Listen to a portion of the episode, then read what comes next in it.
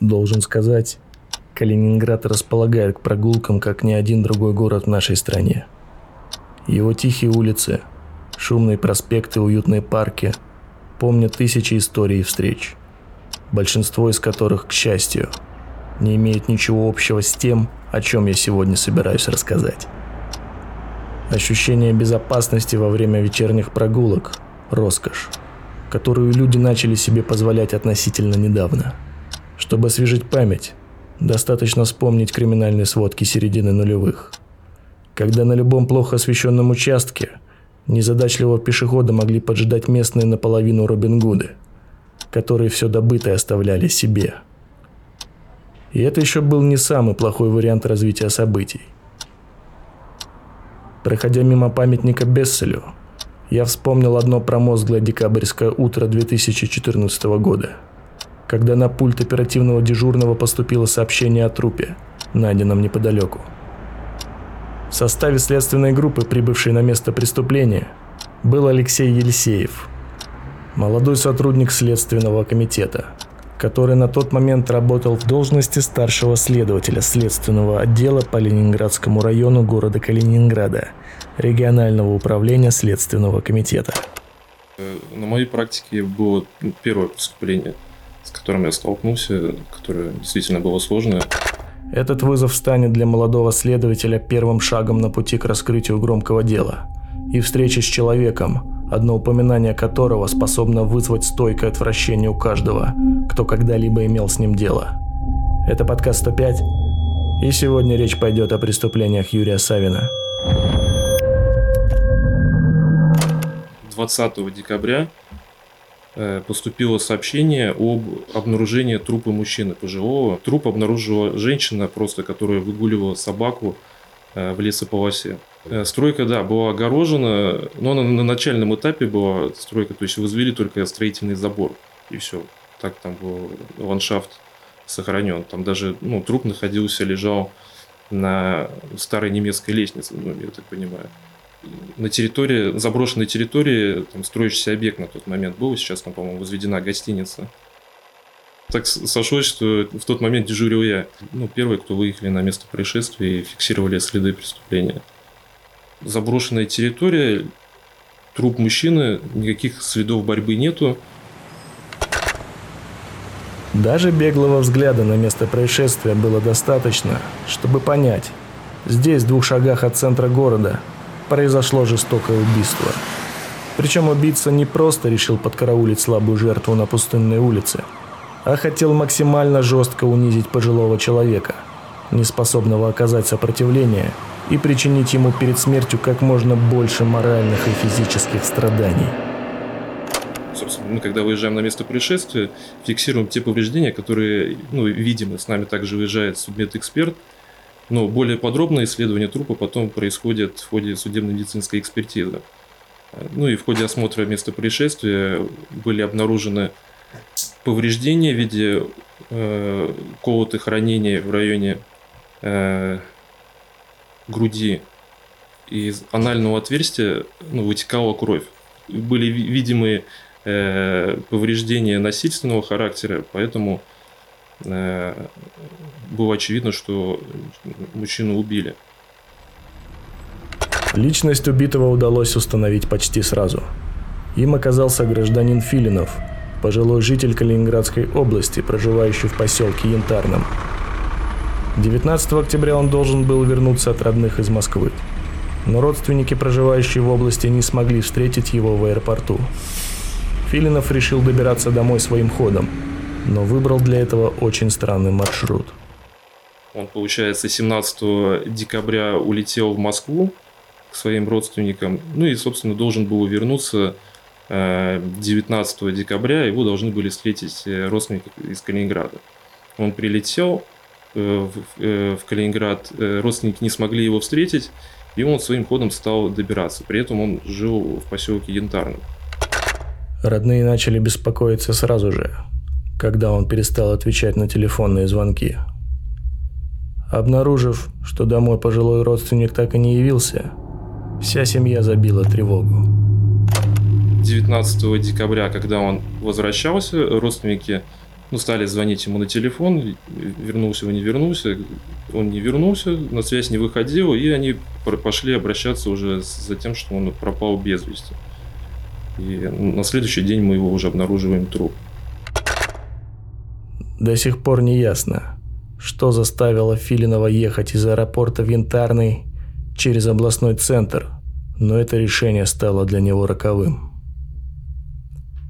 Согласно показаниям самого Савина из материалов уголовного дела, свою жертву тогда он встретил случайно. По дороге с улицы Театральной в сторону Эстакадного моста, но внезапно завязавшаяся беседа сподвигла мужчин переместиться в сквер на улице Бесселя.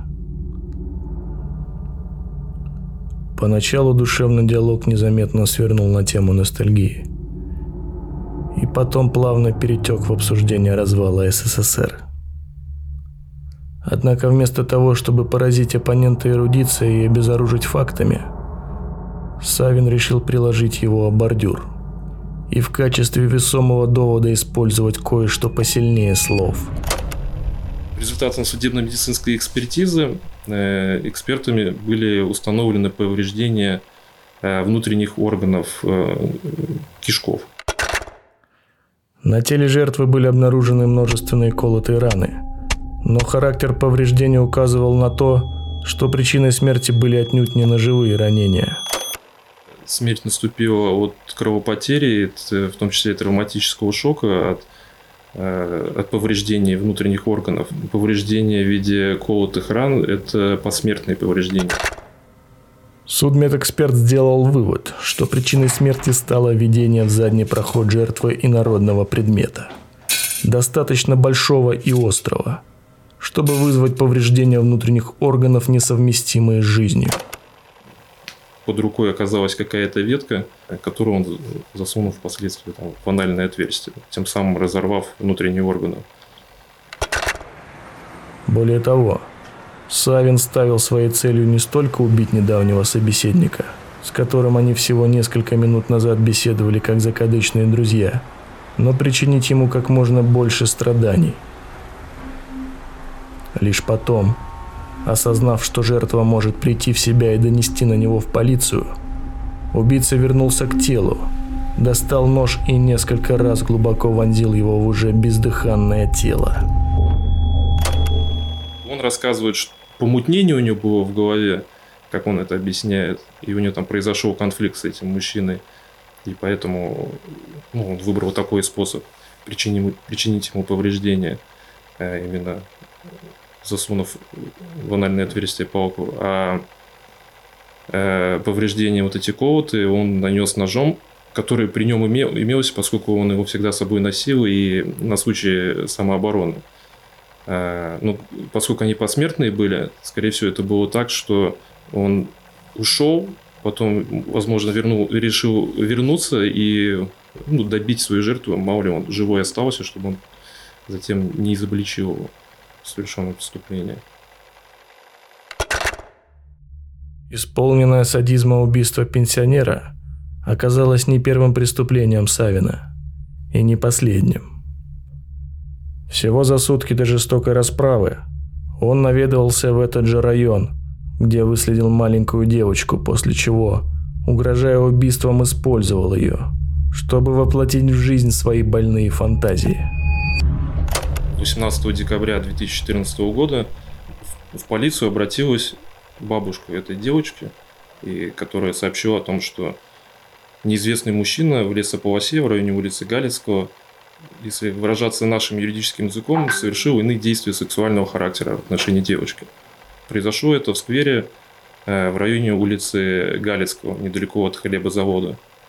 Там памятник Бесселю, по-моему, рядом находится.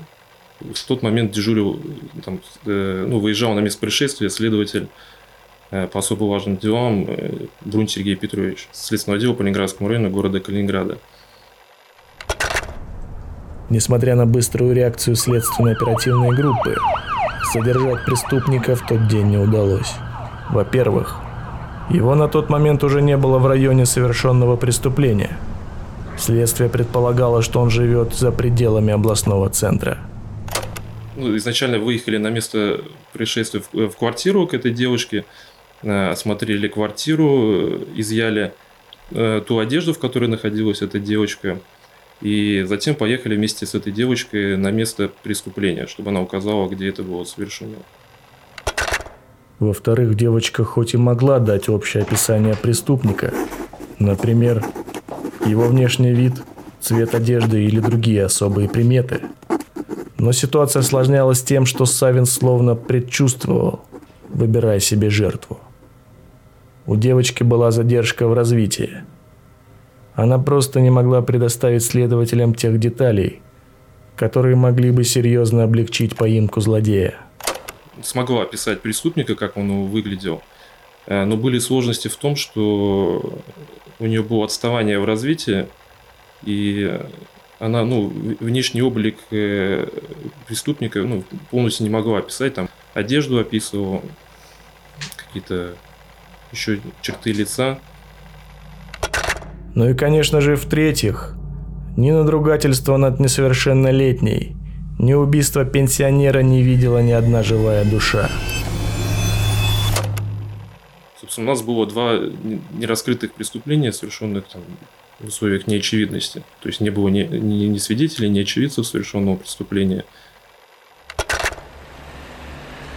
Примерно в то же самое время, то есть в середине декабря 2014 года, Савин познакомился в районе Южного рынка с человеком по фамилии Минь, который проживал в собственной квартире в доме 115 по улице Пролетарской. В тот период жизни Савин активно стремился расширить свои социальные горизонты. Однако цель преследовал только одну. Через новых знакомых обеспечить себя постоянной половой партнершей. Или хоть какой-нибудь. Отношения с Минем поначалу рисковали превратиться в настоящую дружбу. Новые знакомые созванивались и обсуждали планы на будущие праздники. Савин даже несколько раз заходил к нему в гости. Но в какой-то момент все снова пошло не так. В январе 2015 года, в начале, 5-6 число, по-моему, это было, в квартире на улице Пролетарской был обнаружен труп. Опять это был пожилой мужчина, который впоследствии выяснилось, что он такой вез асоциальный образ жизни, злоупотреблял спиртными напитками, одинокий алкоголик, как его характеризовали близкие родственники. По одной из версий, причиной стал алкоголь. Вернее, нежелание Савина проставляться для нового друга за свой счет. Особенно, когда перспективы заиметь новые знакомства постепенно таяли. Показался даже менее привлекательным для противоположного пола, чем Савин. Он не так не говорил, что решил добить, а просто у него было помутнение, да, и он решил вот так продолжить. По другой же версии, дискуссия вновь приняла серьезный оборот и задела чувствительную тему развала СССР. Какому бы варианту ни отдали предпочтение участники той ссоры, исход был один и тот же. Савин снова прибег к излюбленному методу ведения споров. Он повалил собеседника на диван и решил использовать его задний проход в качестве держателя для швабры. Однако переусердствовал. Не выдержав напора яростных аргументов злодея, черенок швабры сломался у него в руках. Самое жуткое заключалось в том, что на тот момент был еще жив и вопил изо всех сил. Но Савин твердо решил заставить собеседника замолчать и закончил начатое с помощью других подручных материалов. Сунул черенок швабры через задний проход, проткнул его насквозь, и следом за этим в заднее отверстие вставил еще хозяйственный веник. Следователям убийца заявит, что не контролировал себя на тот момент. И стоило ему увидеть учиненный им беспорядок, как сознание вернулось к нему и посоветовало как можно скорее бежать из квартиры жертвы. Покидая жилище несостоявшегося приятеля, Савин мог слышать, как все еще хрипит от боли, хотя уже не способен пошевелиться самостоятельно. Каким-то образом убийце удалось покинуть квартиру жертвы незамеченной и сесть на автобус до Светлого. Труп обнаружила его дочь. Она пришла в квартиру, обстановка в квартире была нарушена, вещи на своих местах не находились, разбросаны были. Тело мужчины находилось на диване. При этом поза была... Стояла на коленях, уперся лицом в диван. И из заднего отверстия у нее торчал хозяйственный веник, да. А в районе ключицы выходил черенок швабры. Вот только скрываться там Савину предстояло недолго. Ведь следователи уже знали, где его искать. Сообщили в полицию, выехала следственно-оперативная группа, чтобы фиксировать следы преступления. В квартире были обнаружены и изъяты следы обуви. Я на этом акцентирую внимание, поскольку это впоследствии являлось доказательством причастности Савина к этому преступлению.